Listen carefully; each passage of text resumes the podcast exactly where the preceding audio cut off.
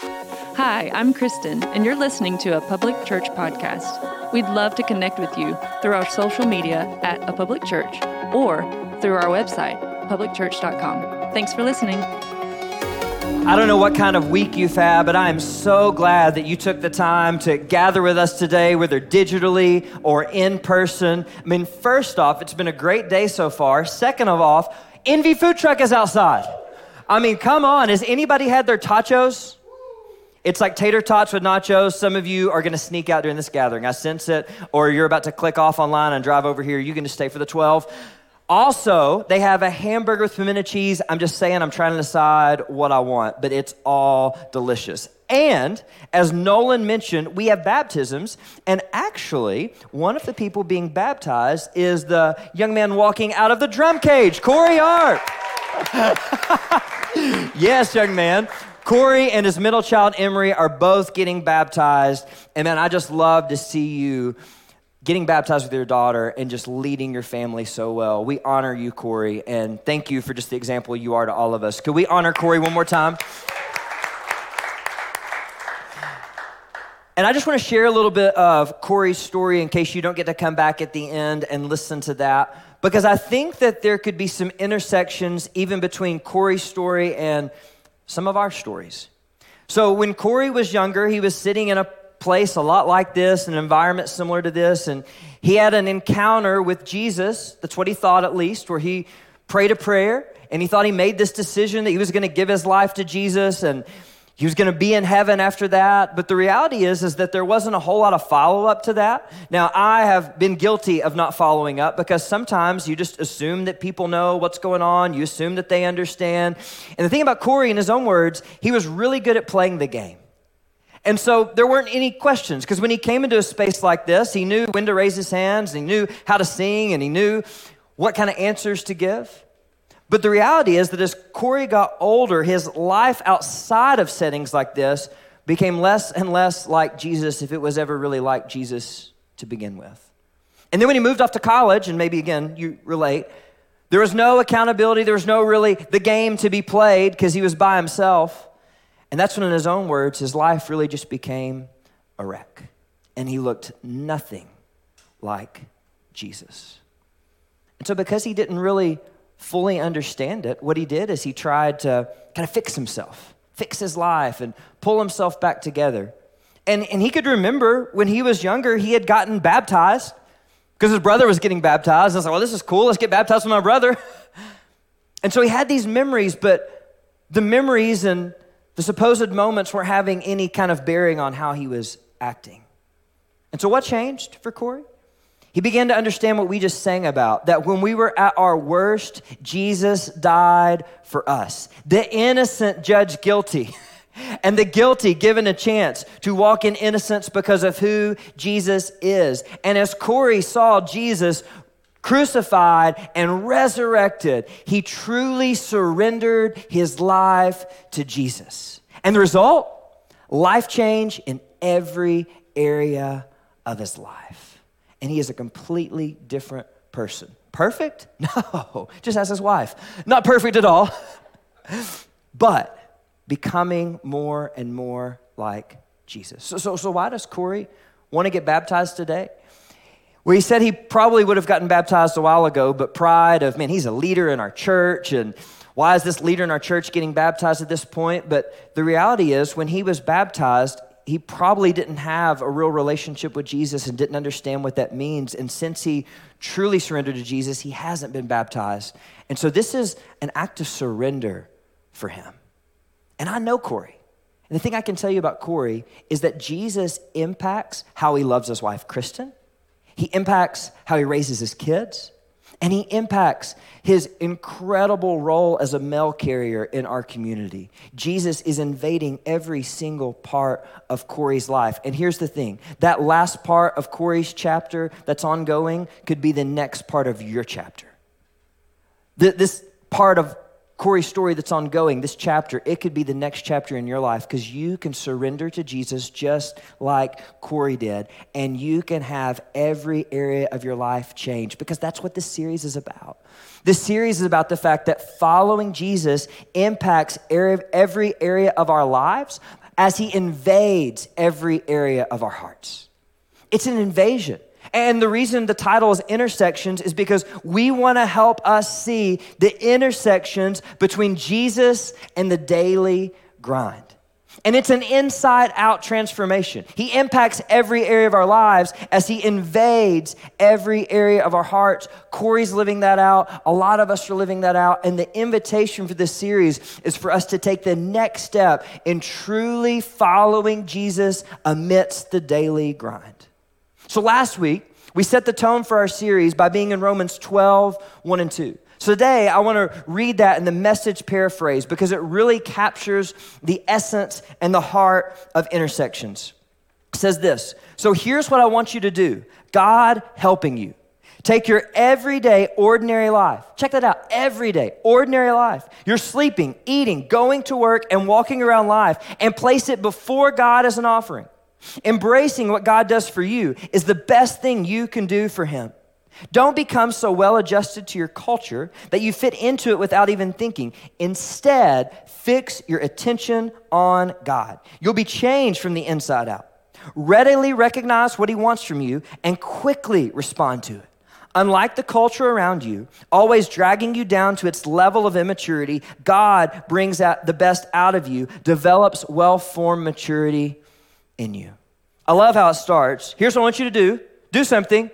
God helping you. Because we can't do this on our own. And that's why we talked about last week that Romans 12, 2 in the ESV says, Do not be conformed to the pattern of this world, but be transformed by the renewing of your mind. There's a transformation, an inside out change that must occur. And here's how that happens we are transformed to the pattern of Jesus by the Spirit of Jesus. That when we surrender to Jesus, the Spirit of the living God literally moves inside. If you don't follow Jesus, you may be like, I don't understand that. We'd love to talk to you about that. What happens is that the Spirit literally moves inside of us and begins doing work, changing us from the inside out. And the Spirit can open our eyes to see, okay, I'm going to the store, and now here's how following Jesus impacts how I act at the store we began to see those intersections. But what we discovered last week is that the Spirit's primary tool for transforming us is the Word of God. In fact, if we're not spending time in the Word, we're literally working against the Spirit of God in our lives. We're working against the Spirit trying to transform us. So, for the rest of this series, what we want to do is let the Word do its work. So, here's the roadmap we're going to talk through Romans 12, 9 through 21 for the next five weeks. And so today we're just going to be in verses 9 and 10. So if you have your Bible, a paper, or digital copy, and you want to go there, you can go there. But what we want to do is we just want to let the Word do its work. Let the Spirit transform us to the pattern of Christ through the Word of God. So, so here's an invitation or challenge, depending on how you want to look at it. The invitation is that we would actually memorize Romans 12, 9 through 21. That we wouldn't just come in and, and hear about it on Sunday and then get on with our lives, but that throughout the week we would be working to memorize Romans 12, 9 through 21. So that way, when we don't have our hard copy of our Bible or we can't quite get our Bible app out that, like we're going to talk about today, the Holy Spirit can remind us and go, let love be genuine. Because the Word is in our hearts. So that's the challenge for us. And I want to kind of go backwards. Normally, you give a talk, and then at the end, you have like an action. I want to go ahead and give you the action now so we can ponder it throughout the talk. Because the action is a question. So if you're taking notes, I encourage you to write this down. Um, I encourage you to maybe take a picture of this if you're in the room with your phone. But here's the question What is an intersection between Romans 12, 9, and 10 and my everyday life? What is an intersection between Romans 12, 9, and 10 and my everyday life. And then what we want to do is, as the Spirit of God shows us that intersection, we want to navigate the intersection by applying the Word. So I'm going to pray that we're able to do that, and then we'll dive in to Romans 12, verse 9. Jesus, we need you. And Holy Spirit, I pray that you would literally show every single person watching or in the room, people that are going to watch three years from now that are going to stumble on this, that you would speak directly to them and that you would show all of us an intersection between Romans 12, 9, and 10 and our everyday lives. And then, Holy Spirit, please give us the courage to navigate the intersection by applying your word. Change us, Jesus. In your name we pray. Amen. So Paul wrote this. He planted a whole lot of churches, and he is a brilliant writer. And we can just skim through Paul and miss the depth of it because when we first read, when we read this first phrase, um, it's kind of like, oh, that's simple. But at least what happened to me when I studied is then it hit me in the face. And so that may happen to you, just giving you a warning. Here's what it says, verse 9 Let love be genuine. Let love be genuine. Again, sounds pretty simple. Let's dig in a little bit. The word genuine in the original language, the Greek, literally means not hypocritical. And if we just lean in a little bit, we can begin to get smacked around. Because in church, among church people, it's really easy for love to be fake. In fact, maybe some of you sitting here or sitting on your couch, you're considering Jesus, for the first time in a long time and you walked away because the love that you encountered was love laced with hypocrisy. You know, it's easy for us to fake it, isn't it? You see somebody coming and it's like, hey, I'm so glad you're here. And then what about and you walk away and you're like, I was hoping she wouldn't come. Ah, I'm so glad we're social distancing and spaced out because even if she sits by me, I don't have to say anything. I believe in you. you. You can do this. Go on, give it your best effort. He can't do this. There's no way. I like, seriously, he has uh, like negative five talent. Like there's no chance that he could pull this off. It's how we live, isn't it? It's so easy for us to say, hey, man, it's so good to see you. Hey, how's your week been? Well, it's actually been really hard. And on the inside, you're going, I don't care. I was just being nice. That's what I'm supposed to say is, How's your week? It doesn't matter to me. Just find somebody that actually likes you to talk to you.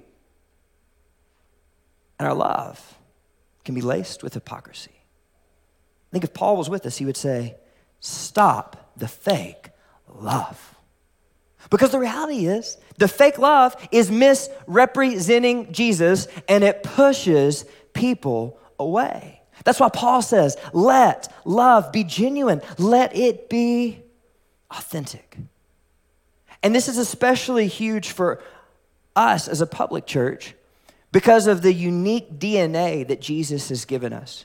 In early 2020, our team discussed four distinguishing qualities. Four distinguishing qualities that really make us distinct that if we compromise these qualities, we're actually violating part of who we are. You know what number one on that list is? Authenticity.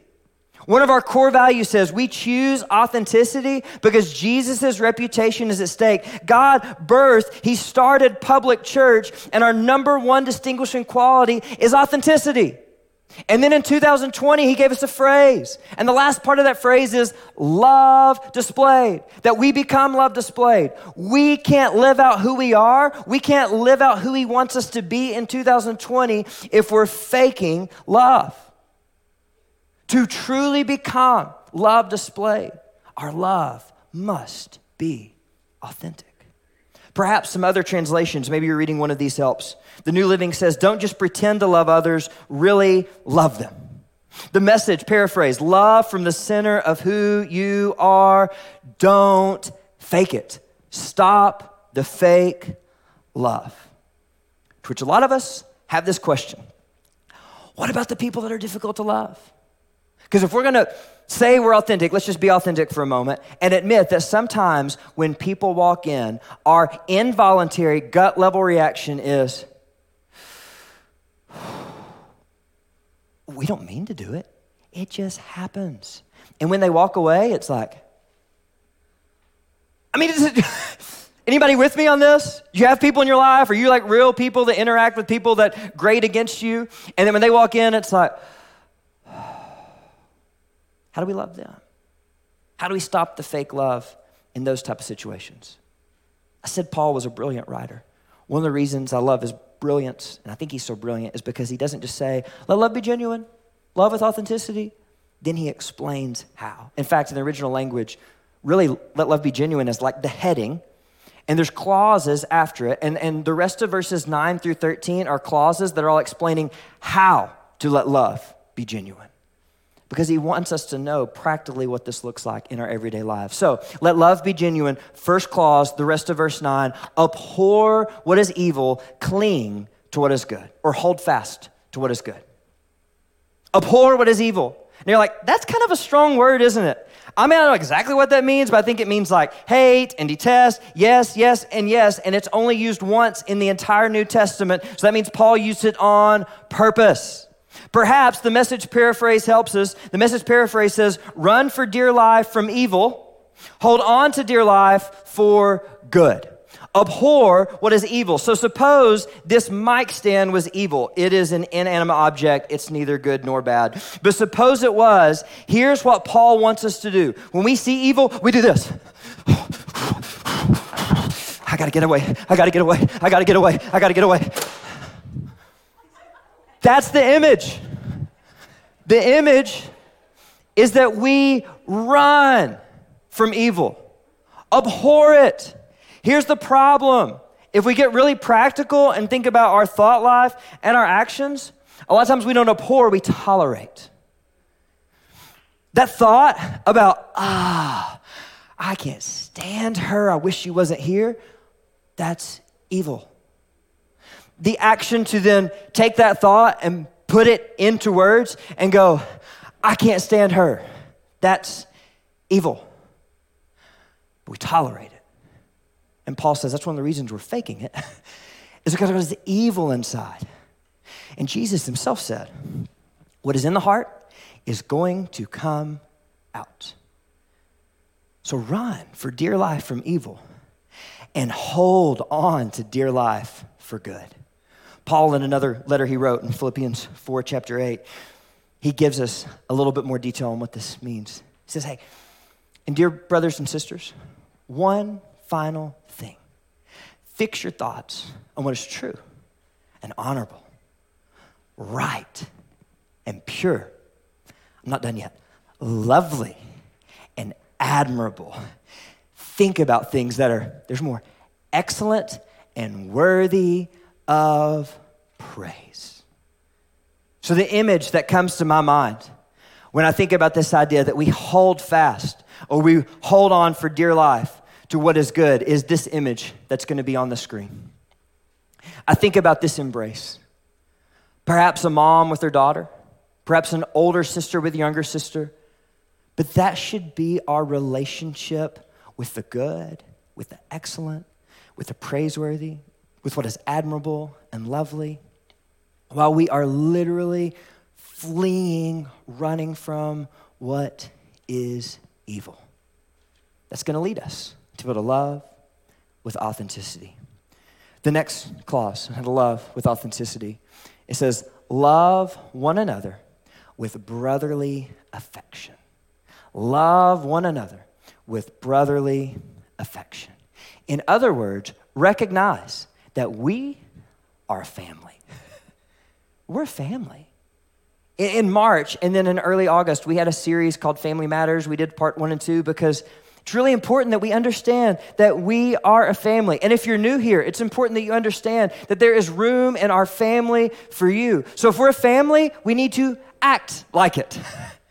When I think about family, the image that comes to my mind is from a football team that I had the privilege of coaching a few years ago at Bradley Central High School. This is the image. Because here's the thing about this group of guys a lot of them didn't even know each other when they met as freshmen. One of them actually came in as a senior, but he was immediately just welcomed in. It didn't matter where they came from, their background. There was so much diversity of experience on this team and diversity in every respect, and yet they became a brotherhood. They were a family, the most successful team that we've had in the past 30 years because they loved one another. And suddenly, football wasn't about me, was about my brother beside me. I've seen football team after football team gel and become a family like that. Why can't Jesus' church do that? Isn't that what we should do? And know that Paul wasn't writing into a culture that read this and they're like, actually, we read this while we were all in a circle singing kumbaya together. No, in the early church, there was ethnic and racial tension between the Jews and Gentiles. Because the Jews basically said, hey, every other ethnic racial group on the whole planet, they're called Gentiles. So it's like us and them. And there was tension between the two. And Paul says, hey, now we're family. And we have to honor each other, love each other, act like a family, no matter what our background or ethnic differences are. And honestly, I shouldn't have to pull out a picture of a football team to represent that. It should be a picture of Jesus' church. And so, to give you a little preview of where we're going in the series, in week five, we're going to be in Romans 12, 17, and 18. And we're going to return to a concept that we've talked about before called front door conversations. The idea behind that is that we don't walk around to the back door if the front door is open. And when it comes to having tough conversations, that's what families do. The healthiest families that I've ever been a part of, they know how to navigate the tough stuff. And here's our natural bent, depending on what number on the Enneagram you are or kind of how you're wired. Some of us, we just want to knock the front door down. Others of us get in and we're passive aggressive. Others of us are just meandering and we're nice and we never really state the issue. But there is a better way. There's a way to have a front door conversation where we address the issue and grow more unified as a result of the conversation. So here's a potential prayer. Perhaps, knowing that we got to act like a family, you could pray for the next few weeks Jesus, show me if I'm supposed to have a front door conversation with somebody. Go ahead and be preparing my heart. And if you're a leader in any capacity, add a word in and say, Show me who I'm supposed to have a front door conversation with. Welcome to leadership. We have to have them. So for leaders, it's not if, it's who we're supposed to talk to. We got to act like a family. The last phrase he gives us, the last one we're talking about today, is outdo one another in showing honor. If we're going to stop the fake love, if we're going to love with authenticity, we need to outdo one another in showing honor. One of our um, leaders sent me this image, and I absolutely love it. I can't say the names of the people in because one of the people in this picture relocated to take the story of Jesus to people in another part of the world. But what you see here is two ladies, and one is te- teaching English to the other lady. You know what this requires? Honor. The one who is learning English, she has to humble our, herself to be taught. The one who is teaching has to be patient with the student. And just notice it's subtle, but their body language just a little bit, they're leaning in, listening intently. What a picture of outdo one another in showing honor. The message paraphrase, I love how it phrases this. It says, practice playing second fiddle.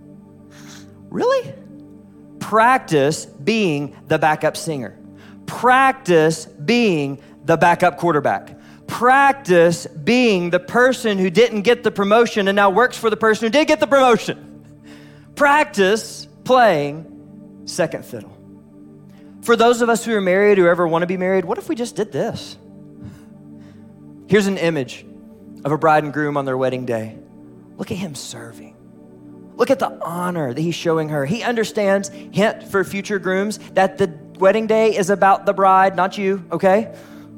Let's just get that out there. This is good life advice. And he's doing whatever he can to make sure her dress is good, it's taken care of. And then this next image absolutely just shakes me, really. I want you to answer this question What are your eyes drawn to? You look at this image, what are your eyes drawn to? My eyes are drawn straight to the bride. Everything in this picture says, Look at the bride. She's facing us. She's smiling. She's in white. And what's the groom doing? His full attention is on her. Now, the more I look at it, I'm like, really like his suit. He's got a really nice watch. But the point is, at the beginning, it's all about the bride. Practice playing second fiddle. Here's the question Are we willing to take this posture in our everyday lives? Are we willing to go to work tomorrow? and on a project that we kind of helped get started, but then somebody else really ran with, and we want to make sure we get our lion's share of the credit, are we willing to look like that groom and put all the attention on the person who ran with the project and not take any credit and practice playing second fiddle? What if we did that? Then we would be loving authentically. So, how do we stop the fake love? Paul says first, we got to abhor what is evil, hold fast to what is good. Love one another with brotherly affection because we are a family and we have to outdo one another in showing honor. We've got to habitually practice playing second. So let's return to our question that we asked at the beginning. What is an intersection between Romans 12, 9, and 10 and my everyday life? I want to give you just a moment as the band's coming up. Maybe you want to write an answer. Maybe you just want to think about it, but just take about 30 seconds and wrestle with this question.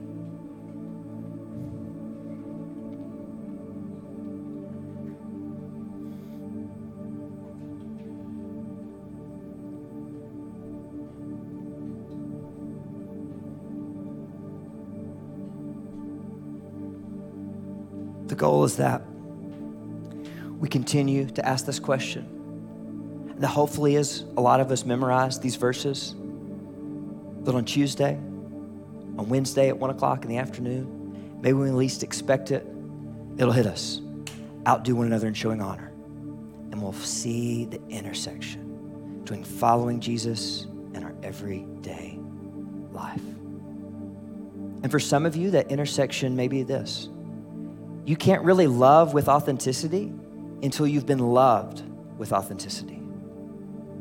And so maybe for you, it's to surrender to a Jesus who died for you, died for us when we were at our worst. He didn't run away from our problems. He didn't sugarcoat our problems. He didn't berate us because of our issues. He died for us, and then He rose again and offers us life.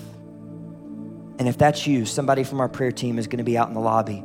They would love to talk with you if you're in the room. And if you're watching at home, if you would text this number 423 665 9317, our team would love to have a conversation about what it means to surrender to Jesus.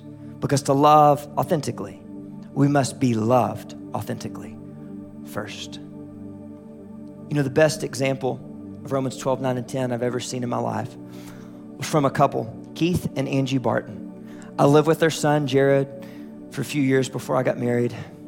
And just a little bit about Angie. She was born in South Korea. Incredible story as Jesus rescued her from a terrible situation and she moved here and her and Keith got married. And let me just tell you, this lady cooked the best Korean food, maybe just the best food I've ever put in my mouth. It was cream cheese egg rolls. Like, I'm going to start drooling. Um, I mean, the, the chicken she made, it's like unbelievable. She lived at the top of this hill. So, whenever she cooked, I would like run extra and work out more during the day so I could eat more.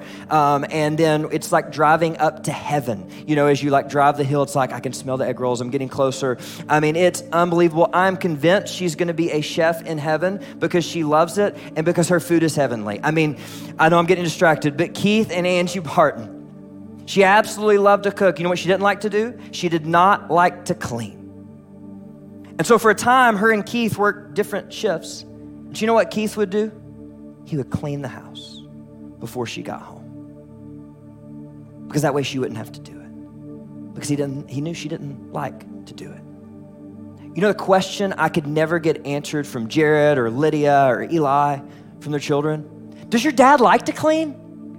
Nobody he just did it because it was a way he could honor his bride and love her authentically.